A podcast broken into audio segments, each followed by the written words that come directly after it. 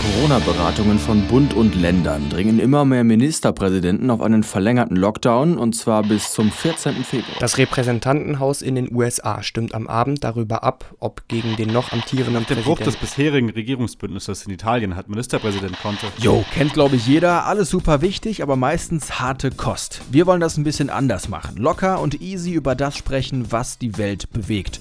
Also so wie mit einer Freundin in der Kneipe oder mit einem Kumpel im Café. Wir, das sind... Moin, ich bin Niklas. Hey, ich bin Yannick. Hi, hier ist Nick. Und ich bin Joshua. Und wir sind vier um die Ohren. Jeden zweiten Sonntag hier auf Spotify und auch auf YouTube. Schon gespannt wie die Ärmel von Ralf Möller auf die neue Folge? Den Witz mit Ralf Möller, ich check den immer noch nicht.